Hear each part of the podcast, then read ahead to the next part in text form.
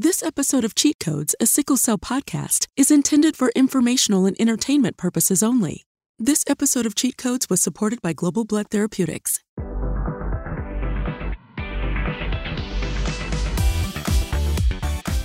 What's up, Warriors? It's me, Dr. Z.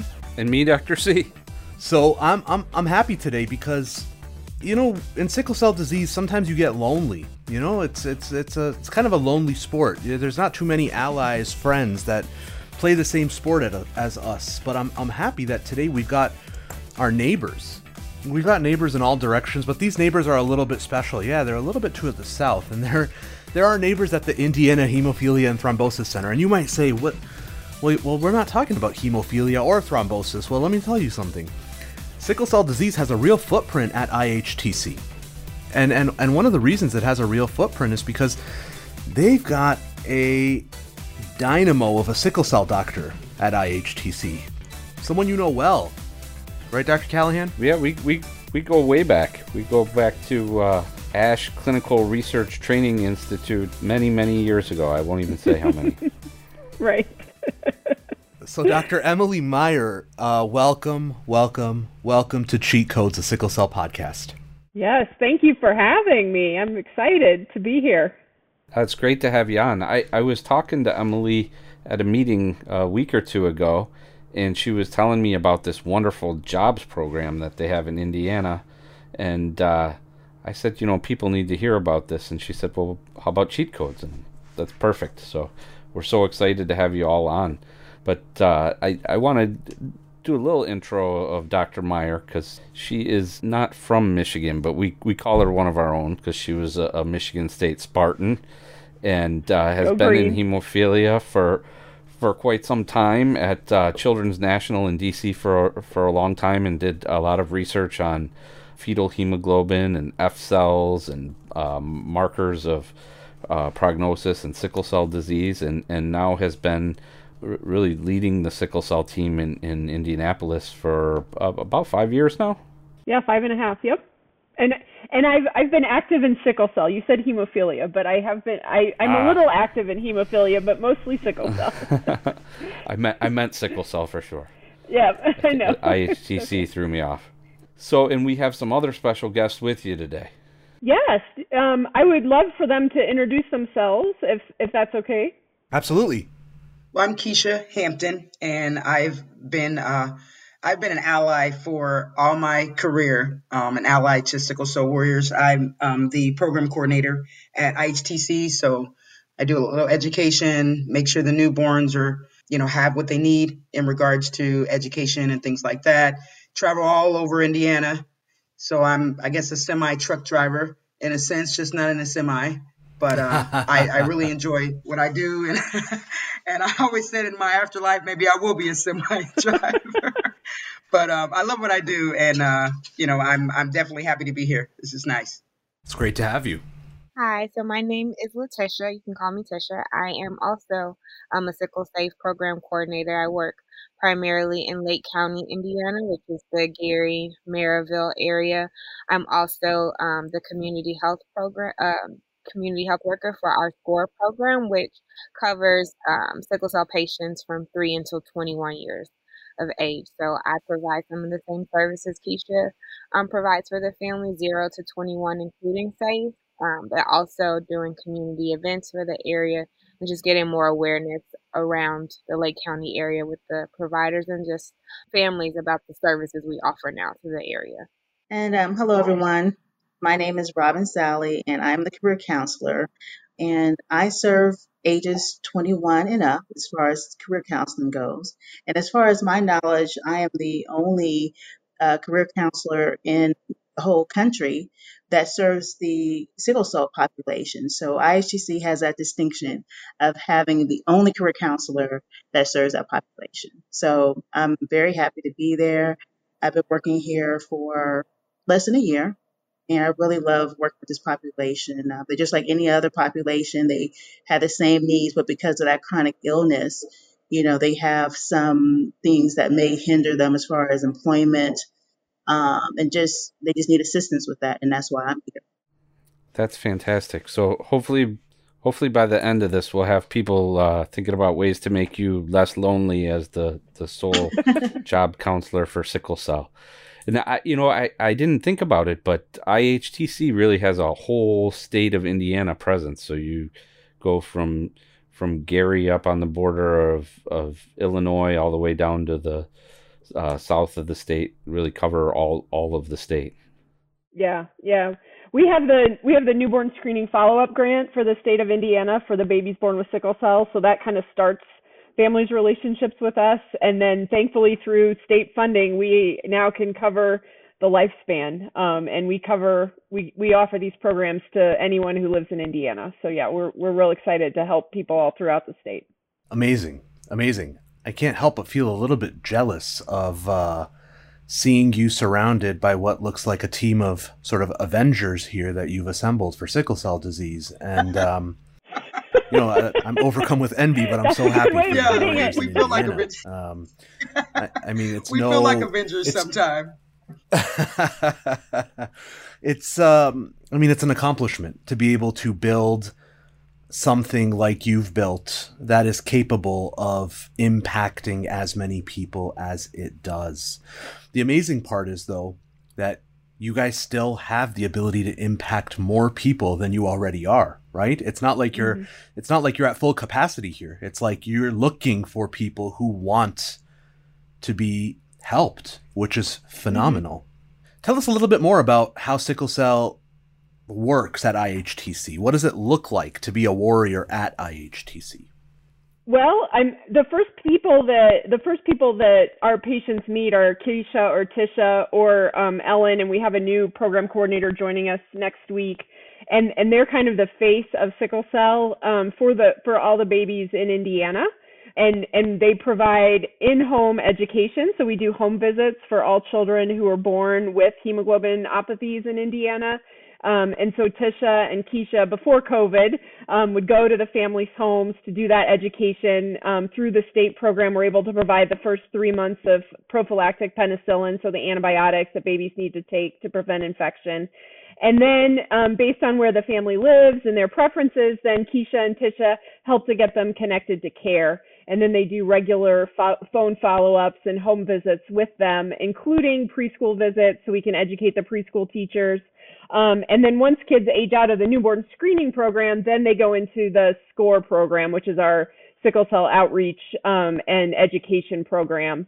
And that primarily is focused outside of Indianapolis. So Tisha does a great job. She has connected about 50 children to care in, in Lake County in Gary, which is a horribly underserved part of Indiana. Um, Keisha goes to Evansville um, to take care of the kids down there and make sure they're connected to care. And then in Gary, not only do we see kids and adolescents, but we also see adults. And so then Robin comes in and makes sure that the adults um, are getting jobs that are fit for people with sickle cell disease. You know, a lot of times people with sickle cell, as, as everyone knows, have lots of physical challenges. And so a manual labor, like, you know, big time heavy lifting job is not going to be the best fit for them. And Robin really helps to make sure that they they find jobs and and help identify opportunities that is that are better suited for for folks who have some of the chronic issues that adults with sickle cell have. That that sounds like such an incredibly challenging thing to do. Um, I know I I deal with a lot of our young adults here, and they're getting into their work life, and a, a lot of times the stress of work or being on their feet all day um, create challenges, or they have complications of sickle cell disease, and then you know that work results in work absences and and um, problems holding on to a job, and and so I I can only imagine dealing with a broader population and really trying to find jobs that fit, and I, I'm excited to hear about how to do that. So how how did you get started in this, and and what what kind of jobs do you look for, and how do you, how do you find partners to get people employment and um, how do you gauge people's job interests and skills and match them up what do you do in, in finding people jobs so basically i just take just a varied approach to people as far as what is their background. Um, I do an intake appointment where I ask them, you know, where did you go to school? uh, what is your highest level of education, just really getting a you know an idea of what the person, who they are, what their interests are, and we go from there. I talk to them about what it is they want to do for the rest of their life. What is your dream job? So I really like to deep um, look at them very deeply and get them to be very reflective and answer those hard questions about what are my interests, what are my likes, my dislikes, you know, what am I good at? So um, I really do have a really deep conversation with them just to um, understand that. And you know, my background is I come from a higher education background, so I worked at numerous colleges and universities across the state of Indiana. So, um, with that higher education background, and also I had to have a social service background, I can really meet them where they are. So, some of the other things that I can help them with would be um, I help them with their resumes and cover letters. If they have never um, had one, which many of them have not, I will help them create it or even updating. They haven't updated, I have to dust it off after 10, 20 years and help them with that. And just also with the career exploration. If they are unsure about what they want to do, then I can administer uh, career assessments, the Strong and Myers Briggs. I help them practice interviews. So for some people, I help them with numerous practice interviews and help them to become comfortable in front of an employer. I help them with job searches and just with college planning. So some people, they may be right out of high school um, or been out of high school for several years and help them to find out what that may be, whether it's community college, a four year institution, or even going to a trade school. Everyone is very different. I direct them to training programs. And if they are in college, pointing them to um, internships, help them to understand the importance of an internship, having at least one or two before they graduate from college. Also, addressing their life skills, and also, like we, as we already mentioned, if you have like a chronic condition like sickle cell, uh, what do you need if you are employed? What kind of accommodations do you need? Do you need me to help explain to your employer what your needs are? Or explain uh, the diagnosis of sickle cell, help them understand that you need bathroom breaks, water breaks. You may need to sit down. You cannot go out if you're um, working at Walmart and you have to retrieve a cart um, it may not be good for you to be outside in the winter and it's you know 20 degrees. So just helping them to understand um, how to talk to their employer and you know really address what they need based on their condition. So i help them with all these things and more including personal resources like if they need assistance with housing or you know just anything. And I work, and one of the things I really enjoy about working at IHTC is that they take a multidisciplinary approach to healthcare. So I have a team of social workers and therapists and doctors and physical therapists and others to help me serve that patient best. So I really enjoy that approach. I've never worked anywhere like that where we work together as a team to help that patient. I yeah. love it. That's amazing. You know, I, you've described you cover so much in, in what you're able to provide for these patients. And obviously, there's so many biopsychosocial considerations in every sickle cell patient's lives. One of the things that really brings it home for me is success stories. I'd love to hear a success story that you're really proud of. Um, I'd love for you to share that with our audience, and, and I'd love to love to get inspired by by hearing a little bit about it from you guys. I, I was going to say I have one because um, I've I've worked with a lot of the um, the sickle cell warriors in India, Indiana, and I've known a lot of them since they were um, six years old. Um, particularly one young lady. I remember back in the day, I went to like a camp. You know, I volunteered for camp as educator, and uh, you know, she was small and she would just be, you know, pushing, pushing, pushing, and moving, moving, moving, and you know, she just, you know, always, despite, you know, having the pain, having the issues, she just kept pushing forward. Today, she's maybe 32 and she went to Kentucky State. Uh, she's a nurse. She spends, you know, less time in the hospital, more time out and enjoying life and working. And she also volunteers for a lot of the different events that I hold you know, around the state. So for her, and then one more, um, this is my guy too. He's uh he's this guy's like I mean he's he's probably like seven foot tall, and I've known him. He's probably about 32, um, and he just got a promotion um, at a banking center, you know, as like a manager promotion, and he helps his mom to take care of his brothers, and so those it, it just it sends chills up your spine to know that you know it can happen, and as long as you kind of you know just show them the way you know, and help them throughout the way and help them figure out, well, if, if is this the career for you? Um, is this what you want to do? If you can do it, you know, knowing their limits, it just sends chills up your spine to know that that's success, you know. It does. That's the best part of our job when when our patients do well and you feel like maybe I was a small part of that. Robin, I'd love to hear your story. Yeah, Robin. Yeah. I have a I have a couple of them. It's just so hard to know. But it's it was one young lady I had helped and, you know, I always ask, please show me your resume because a lot of people, they don't know what they don't know and they think they have what's called a resume, but it really isn't a resume. And um, she sent it to me and it just was like a paragraph of just what she wanted to be. She wanted to be some type of care coordinator at a hospital. And it didn't have any of her background history or anything. And I said, okay, tell me what you've done. Give me your work history. And just to help better them to market themselves where they can it's not like they lack the the skills or the education. They just don't know how to market themselves. And so i fixed her resume and she submitted it to IU Health and she got a job working and in the in the field that she wanted doing what she wants to do making the money that she wants to make. And she was stuck in a dead end job. And she couldn't understand why she couldn't progress is because her her resume was lousy.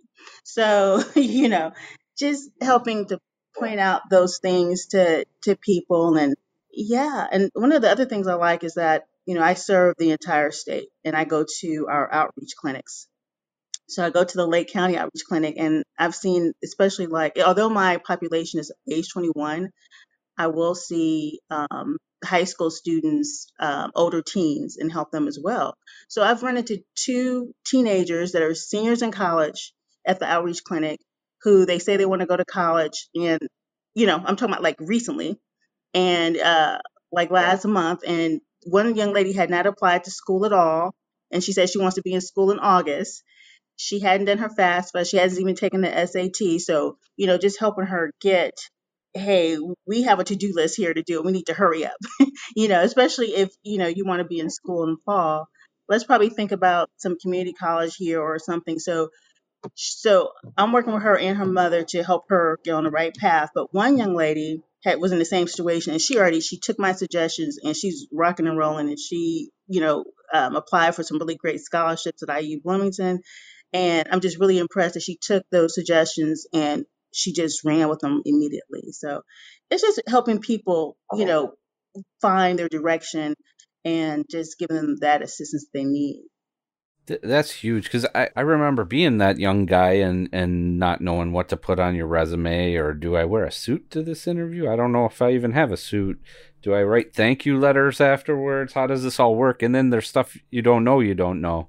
And, you know, some of us are blessed with a, a crew of mentors around us who can help us with that, but not everyone is, and so eh, you know, sort of fill in the gaps where where people don't know what they don't know or what they need to to get to that next rung on the ladder. The interesting one of the interesting parts of this to me is you know, of course we have people who are not able to achieve what they want to achieve because their disease has taken a toll, right, on them. But the the other side of that that we don't talk about often is that sometimes the things we're talking about, being able to find a job, being able to get an education, being able to fill out a resume, understand the, the working environment, contribute to worse disease as well, right? So that stress also does the opposite. And and I'm I'm curious. I'm curious to get your take on this, Emily, uh, Dr. Meier. For the individuals who are successfully taking part in this program, do you see that there's some maybe clinical benefit even in their lives? Do they end up having, you know, better clinical outcomes? That would be a really interesting thing to look at. Mm-hmm. That's a that's a good idea actually. So so we we started this program. It's been almost a year that Robin joined us, um, and and as you said, we are actively looking for adults, especially in the outlying areas. And so I think, but I think that's a great idea. Is that something we should track? And and part of the grant, we have to you know do emergency department education and those types of things. So we will be tracking some of that stuff. But I think that's that's an excellent point. I have definitely seen it um, in Lake County with Tisha's work where we when we first started, I think we had seven or eight kids scheduled and five or six of them showed up and now tomorrow we're actually heading to Gary and we have about 20 kids on the schedule that the physician assistant Sarah and I will be seeing. And and one thing I notice is is that the families whenever we get a call like overnight or on the weekend from a family in Lake County I know that we have made an impact because those families now look at us as a trusted healthcare provider and they know that when they call us we're going to help them and and it took a while for us to to get those calls. Sometimes we'd get calls from the emergency room after the children had already presented. Um, but but now the families know that if they call us beforehand we call the ERs because there's a whole bunch of ERs up there. And we let them know this is what the child needs and we help advocate for their children. And so so I've certainly seen benefits on the pediatric side, and I'm hoping, you know, that program's been in place for about three and a half years. So I'm hoping over the next couple years, we're really going to start to see the same come for same successes for adults.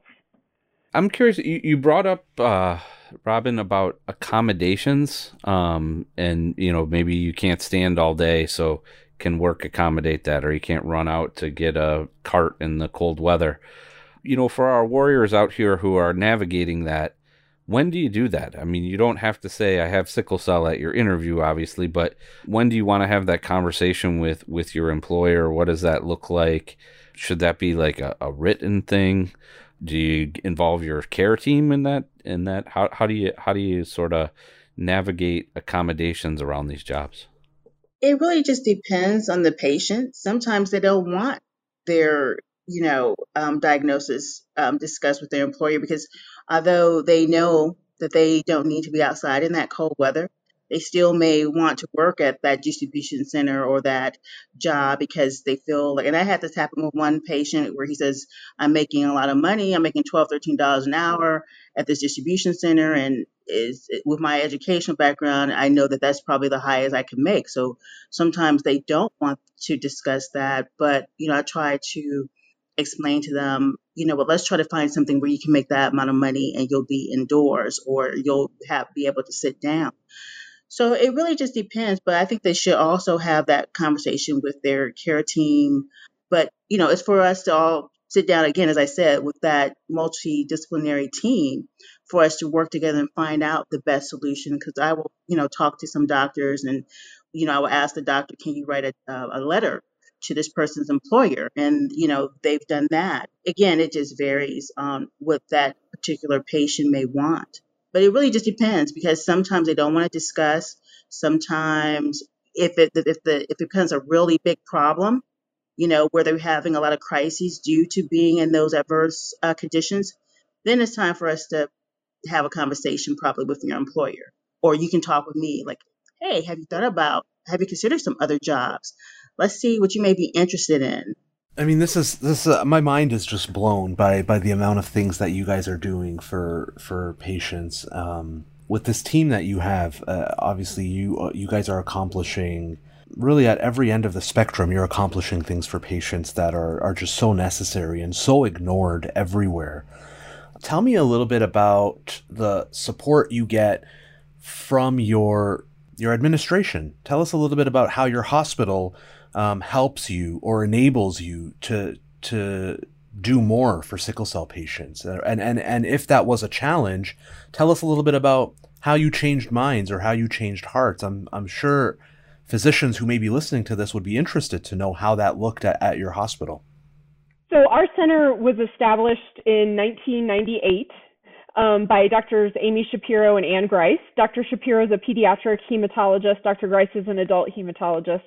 And it, it was founded, you know, it's called the Hemophilia and Thrombosis Center, but they, the, the center has always provided care for people with sickle cell disease. Dr. Greist is a big advocate. Um, our our center takes teams to Kenya twice a year to treat people not only with hemophilia with, but also with sickle cell disease. So since I've been here for five and a half years, sickle cell has always been part of the equation, even if it's not part of our name. Um, and so uh, they have always supported us. You know, most of the program is funded through the Department of Health, but not completely, especially with COVID, with budget cuts and things like that and and IHTC has has supported us and we've never you know I've never felt unsupported at IHTC as as the sickle cell doctor in a hemophilia treatment center. Um, I was always wondering like why I have like like Dr. Callaghan said I have spent my life my career thinking about sickle cell, researching sickle cell. And when I was asked to join IHTC, I'm like, why do they need a sickle cell doctor at a hemophilia treatment center?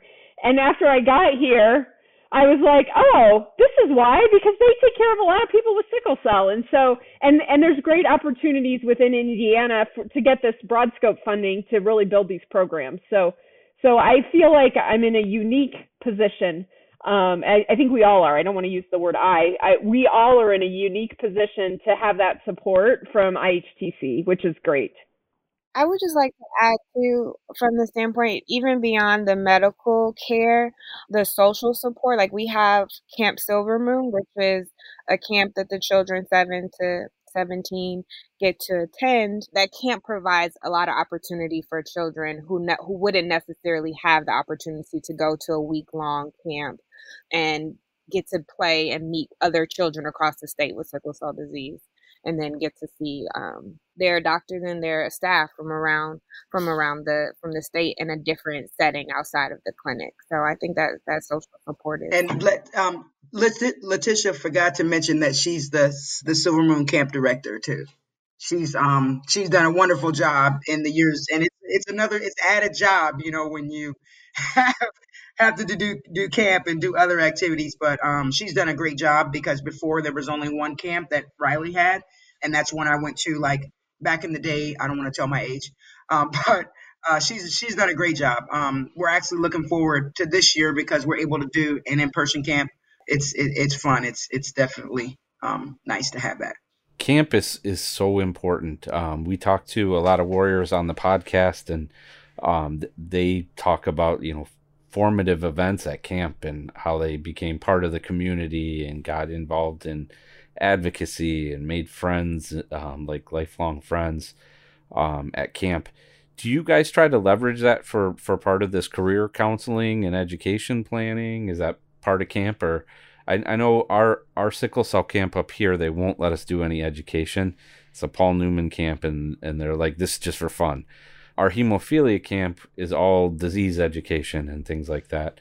I think there's not a right answer there, but yeah, so we try to find a balance. Um, in the past, they we've done activities every day of camp or try to, but you know the kids are coming and they want to have fun and, and play with their friends and try different activities. So we've limited to um, one to two kind of educational um, sickle cell specific areas like Robin plans to do a vision board with the teens that eh, that are coming to camp. And then the younger kids are going to do a poster where they kind of explain, you know, what sickle cell means to them and how how they see themselves in life, um, just to give them a different opportunity to express themselves. But really, you know, we want to limit it a little bit just so that they have enough time to run around and play, but then also you know, get to escape a little bit from a sense from having to deal with that, you know, deal with sickle cell on a daily basis. And it, camp can be kind of long. It can be a long day. So typically during the rest period, they need to rest. they need to and, rest. And we try to build in some of that education, like make sure they have water bottles. We have water at the stations where they go for their different activities. And so, you know, there are staff around to say, hey, remember your water bottle. You don't want to get dehydrated. You know, like when they get out of the swimming hole or swimming pool, you know, make sure you dry off real quickly so you don't get cold, you know, like that kind of stuff to try to reinforce some of the education that we do in the clinic. But yeah, we we tried to to do an education session every day the first first camp and everyone was exhausted because no one got their rest time too much. so we we've learned, yeah. That's just I mean that's that's amazing. It's amazing. I mean, hats off to you guys. Um, there's not there's not enough words that I can say to convey how um, impressed I am uh, at what you guys are doing for Warriors. Thank you for fighting the good fight, and you know we really look forward to seeing how this work amplifies and what else comes out of IHTC. You guys are trailblazers, um, and that's and that's something that we're we're thankful for. Um, tell us a little bit about warriors who may be listening to this in Indiana. Um, if they want to hear more about this, reach out to you guys. How do they do that? Well, I was gonna, um, you know, we do have our um, uh, www.ihtc.org website, um, but we, you know, we have a sickle safe email that we use, and we constantly have people that'll call us and ask us about different things. We we keep in contact with a lot of patients because they come to our um, sickle cell events, like our sickle celebration event, which is a fun event that we have in September. So we, um, you know, there's there's lots of different ways, and then I'll let um, some of the other ladies uh, chime in.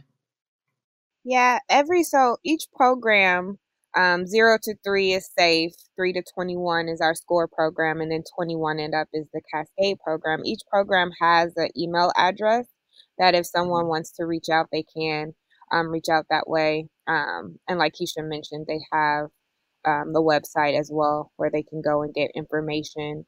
Um, if they're in specific regions, like if they're in Lake County, they can reach out to myself or the adult community health worker um, if they need to speak with someone over the phone versus sending an email. Now, you, you mentioned um, education planning and trying to get people into specific programs like vocational programs. Are there sickle cell specific um, scholarship programs or job training programs available in Indiana or, or nationwide that, that our warriors should know about? There are general um, sickle cell specific scholarships, and we do inform our patients of those. So they're not Indiana specific, but just um, nationwide clearinghouse of of scholarships. And so we do inform our patients of those specific um, scholarships for hemophilia specific or sickle cell specific. Uh, one particular scholarship is um, I, we actually just helped one of our students who another that's going to Kentucky State. She uh, it's with the Every Life Foundation. They actually give a scholarship, and there used to be like a Kermit Nash scholarship that um, Kermit Nash was a, a, pioneer in sickle cell. Um, you know, rest his soul now. But um, he did he did great work. Wonderful guy, very funny too. but um, there's so we we have a I developed a resource sheet that I give to the children that are in our PATH program, which is a transition program. So that sheet we give to them, and they can find it has a list of all the it, um, any scholarships that they can get if they're in Indiana, uh, programs that they can sign up for, say when they're in middle school to get scholarships, like the 21st Century Scholarship, and also um, we have a list on there of all the um, different scholarships that are offered specifically for people with sickle cell. Beautiful. Well, again, I am so proud of what you guys are doing, and um, I'm a little bit jealous too. But uh, thank you for raising the bar in how we care for sickle cell patients. It's something that I think all of us can strive to try to accomplish and do better for our for our patients. It's amazing to have had a chance to talk to some like-minded individuals like you all, warriors in Indiana. I mean, you just heard it. This is um, this is a group of people you need to know about. Um, so so reach out to this team. Go find your Avengers and uh, help them help you.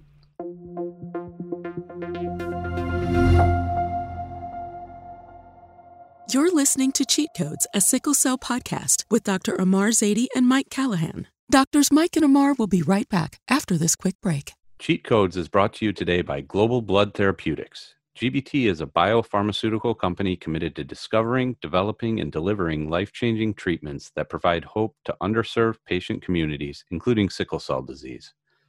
GBT is grounded by a mission driven culture and built with a team of experienced and passionate people committed to making a difference in the communities it serves. Cheat Codes is grateful to GBT for supporting today's episode and for serving the sickle cell community.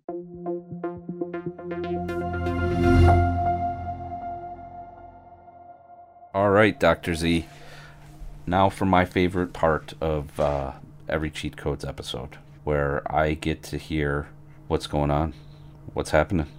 Yeah, man, I've got a, I've got a, I've got a heavy heart with this one. I, um, you know, over, over the last month, you know, in April, there was a big tragedy that happened in the sickle cell world, and uh, many people might not recognize the name, but they need to know the name. The name is Evan Smith, and uh, Evan Smith is a cool guy. He was 21 years old. He was someone who lived in East London and had a job. He was a football stats analyst. You know, lived with his family. He um, stand up dude. He um, was a warrior, and um, unfortunately, I'm talking about him in past tense right now. Evan Smith's story broke my heart, Dr. C. Evan had a procedure done a week before his admission that was focusing on his gallbladder and fixing something in his gallbladder. Returned to the hospital with some pain, some fever. He was having what he felt to be a sickle cell crisis. So he got put in something called a lodger bed, which is an extra bed that's attached to a ward that uh, allows them to increase their capacity at the NHS. While he's there, he recognizes that things aren't quite right. So he rings nurses. He lets them know that I think I need oxygen, maybe. I'm not feeling good. His request for oxygen gets denied. He rings them again. To no avail. Finally, as he's recognizing internally that things are spiraling downwards, while inside of a hospital in East London, in a hospital bed, as a black patient with sickle cell disease, he calls 999 from his hospital bed, the equivalent of what we have as 911 here in America. Because he feels like something bad's going to happen to him and nobody's paying attention. Of course, this happens, but by the time everything plays out, it's too late. He finally sees his hematologist, oxygen's prescribed, but the sickle crisis has already spun out of control. He's getting a blood transfusion, but it's again too late. A few hours after that, he passes away. This case has come to light in, in the UK and the NHS as um, as a point of inflection, hopefully. This is the truth of sickle cell disease care in, in, in the world. Whether it's a lack of awareness, whether it's a lack of understanding, I can tell you for a fact that the amount of teaching that goes into sickle cell disease in nursing school, medical school, pharmacy school, you name it, is not enough for a disease that has a new patient born every two minutes worldwide. People don't get sickle cell disease. And it's apparent when you have a 21 year old man telling you that th- things aren't okay with me, but being dismissed. Right? In that moment, I can tell you for a fact now that in that one hospital building at the NHS, Evan Smith was the only sickle cell disease expert in the building who understood what was happening, who had no formal training, but could tell you, as the expert of his own body, that something bad's going to happen to me. I don't think we respect that enough in sickle cell disease warriors. I don't think we respect their understanding of their own body enough as physicians. And I wanted to bring this conversation to cheat codes so that we could reflect on it a little bit. And I want to hear what you think, Dr. C. Yeah, this is a terrible story, Dr. Z. It got a lot of attention. I, I you know, I'm not as uh, wired into the social medias as you, but uh, the, the story came across my desk. And uh, I looked into it a little bit, and um, it sounded like a story I hear all the time. Unfortunately, Evan Smith was in in this kind of emergency observation stay kind of place, and he's telling his nurse, "I need oxygen. I I feel terrible. Something's not right," and he's he's being disregarded. He's being told, "No, no, you don't need oxygen. You're you're fine. Your your oxygen saturation was okay. You're you know, he's not being treated by a sickle cell expert because the, they don't have enough resources. They don't have enough sickle cell experts. They don't have a good plan of care that would get a sickle cell doctor involved. And his sickle cell doctor said that. She said NHS is not doing a good enough job for sickle cell patients. Sickle cell patients should have an expert sickle cell uh, care provider if they're in the hospital. That person should be notified right away. This was, you know, all done poorly and, and too late. And, you know, hopefully something good will come out of that. I think NHS um, is a, a, very organized system, and, and they're going to look at this and see, you know, what changes can we make to our system. But I, I think it's it's more fundamental than that. I, I think it's something that we all need to internalize and think about what can we do on an individual level to make sure things like this don't happen. And I think the answer is pretty simple. Listen to your patients. I've seen, you know, in in my career I've seen many many times when you hear a story, oh, this person's faking. Oh, they complained about this, but it's not really this. Those usually don't have uh, happy endings where the person who's saying that was right. They usually have, uh, you know, terrible. Sometimes we get away with it, but usually there's terrible consequences. There's, you know, misdiagnoses. There's delays in care. There's, um, you know, unnecessary procedures. There's, you know, bad outcomes because people aren't listening to their patients. Now, I'm I'm not going to tell you that there's no room for expertise or that um, medical staff don't know what they're talking about. They do, but you have to listen to your patients, and if they're telling you something's not right, something's different, you can't just say, "Nope, you're wrong." You have to say, "Okay, well, we need to get to the bottom of that. What what's going on? We need to figure out what's happening here." And don't stop until you find the answer. And sometimes these things even get better. You know, I felt terrible. I don't know what it is. We don't come to the answer. But that's not the end of the story. We need to keep thinking about it, keep trying to come to an answer. And I, I think, you know, unfortunately, this is a, a problem for everybody, but it's especially a problem for our warriors who often get written off, who often get whatever their problem is attributed to sickle cell. And here was a guy in a high risk situation, recent surgery, um, you know, having chest pain. Well, they say hindsight's twenty twenty everybody knows after something bad happens what, what should have been done in this case. But I think we really need to think about how can you prevent these things going forward. And certainly having sickle cell experts involved in the care of sickle cell patients is important. But also listening to our patients is important. And having, you know, some better method than calling 911 for when a patient feels like they're they're really not being heard and, and not um, not getting the care they need. So for sure, uh, for sure.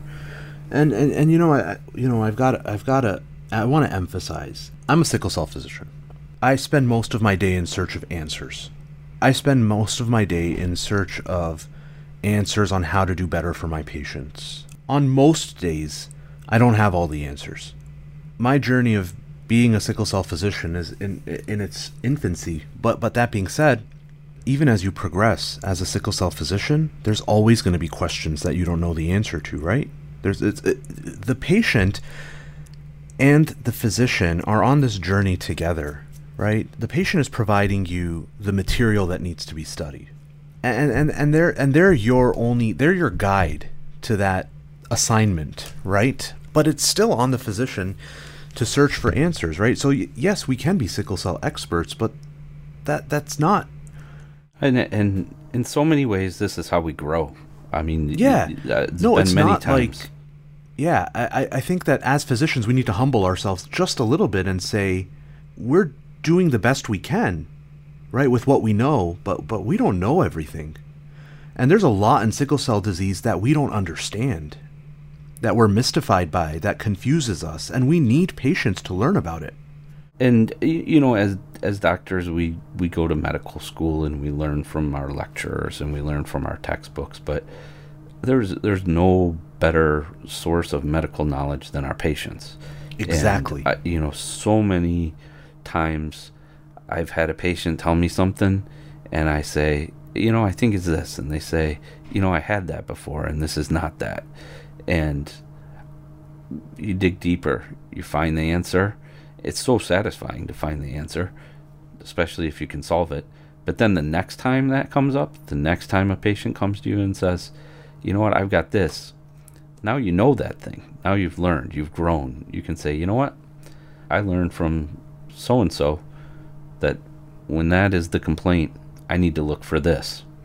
And uh, so you grow, you learn, but you, you do it by listening to your patients. I totally agree with you. I totally agree with you. All right, so for anyone listening out there that could make a difference, listen to your patients. Stop, swallow your pride, listen to your goddamn patient, and try to do the best you can after really internalizing what they're trying to tell you, okay? Sit down in the room, take your time with warriors. That's the PSA.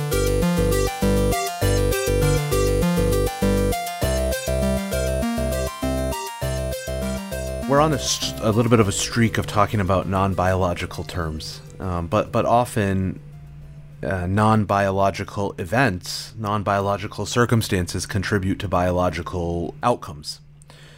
So the word today is something that's very closely tied to biologic outcomes, health outcomes, medical access. It's very closely tied to life expectancy. It's very closely tied to basically all things that allow for individuals to flourish.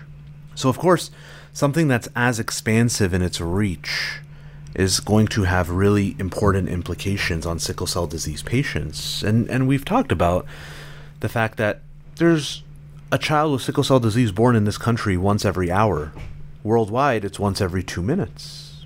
The vast majority of sickle cell patients worldwide are born into conditions that are conditions that you would expect in developing countries. You know, the children in sub Saharan Africa, the Middle East, India, Pakistan, Bangladesh, they're often subject to lack of infrastructure, lack of care, things like this.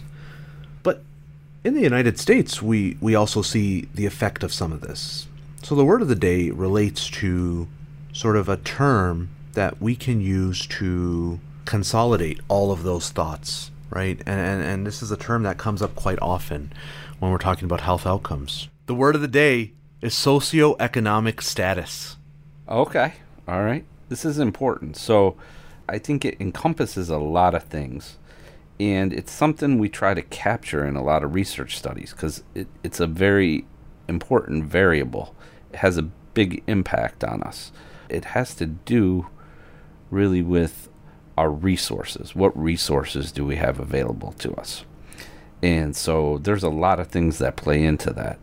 It's kind of a, a, combined measure of, of what resources do you have available to you. And and that includes things like, you know, what, what skills do you have? What what uh, work experience do you have? What education do you have? Those are impact your socioeconomic status. If you have, right. you know, ad- advanced degrees and professional degrees, and you have you know a, a big body of work you have a lot of resources available to you that somebody who who doesn't wouldn't you know right. you you may have more job opportunities so you can make right. more money the, there's also you know how much money do you have what's your what's your and not just you your family like how much can you draw on so if you're a you know a, a seven year old you, you don't have any money but if you're bill gates seven year old you got a lot more money than if you're Dr. Callaghan's seven year old.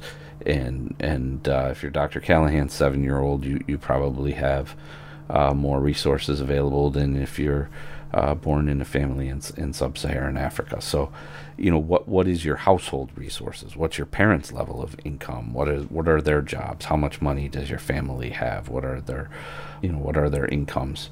I think all of that goes into to socioeconomic status.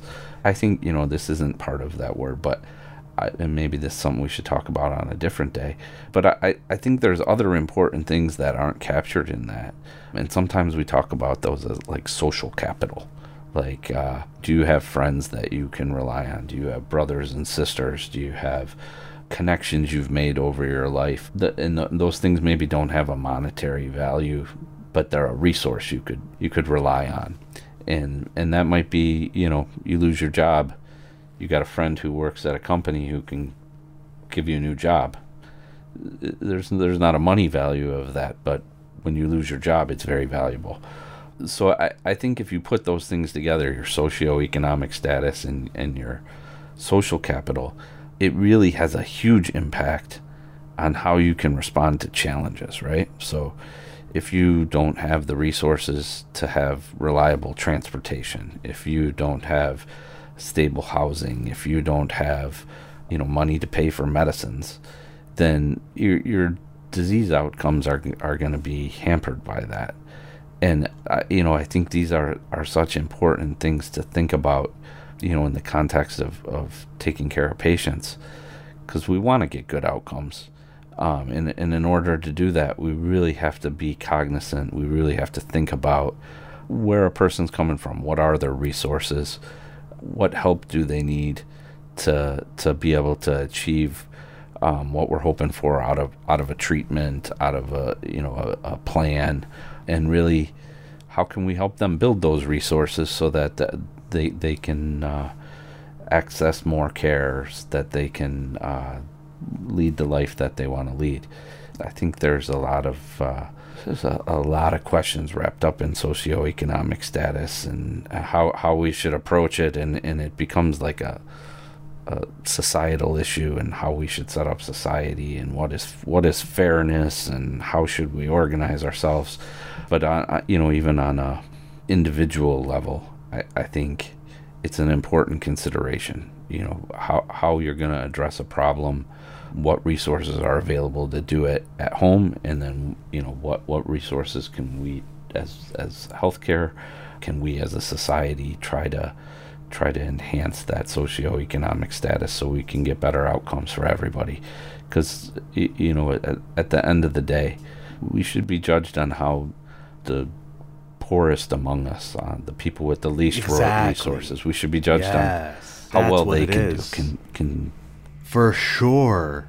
That's the that's that's the that's the crux of it right there, man. Uh, every society should be judged by how the lowest ranking members of society are doing. And and in our in our society truly um, yes, race is of course racism, I should say. Race is not a thing. Racism is a factor, but more than that, socioeconomic status and social capital and financial capital make a huge difference, right? It's not unrelated. I mean, we know uh, certain uh, communities have, on average, lower socioeconomic status. They have less resources available.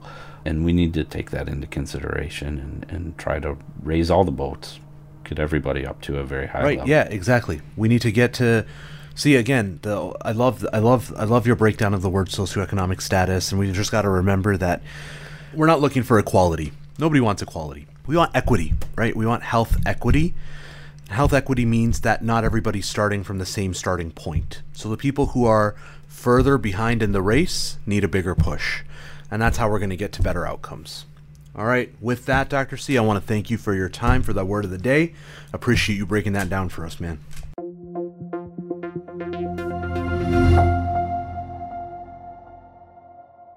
All right, Warriors, that wraps up another episode of Cheat Codes, a sickle cell podcast. Man, they're doing some things in Indiana, aren't they? They are. I mean, you had on uh, Gary Gibson last uh, few episodes ago, and he's doing great things down there. And now uh, IHTC, that's amazing. Statewide presence. I love this jobs program. I mean, I hadn't put a lot of Super thought into cool. it, but there's so much so much there. I'm jealous. I think uh, we need to figure out how to do something like that up here, Doctor Z. Yeah, I agree with you, man. I agree with you. It's it's nice that the bar's moving somewhere, um, and, and, and, and I think they're creating a blueprint that we can follow. So I love that and appreciate that. Warriors, push your healthcare system, push your providers, push your CBOs. This is what we're trying to get to. We're trying to get to this whole patient sort of this 360 degree approach to sickle cell disease to get to better outcomes. And that's what you guys deserve. With that, Dr. C, our warriors are, are doing a good job staying safe from COVID 19. I see lots of masks in clinic. I see lots of good hand washing. People getting. People bought into the vaccine. Yeah. yeah, which is beautiful. And, um, you know, I want I want warriors to keep living well with sickle cell. And if you need to learn more about sickle cell disease, follow me at Dr. Z Sickle Cell. And me at Imagineer. And uh, special thanks to our, our founding sponsor, Global Blood Therapeutics, for sponsoring these episodes. Thank you, GBT. With that, we'll let you guys go. We'll see you next time. Peace.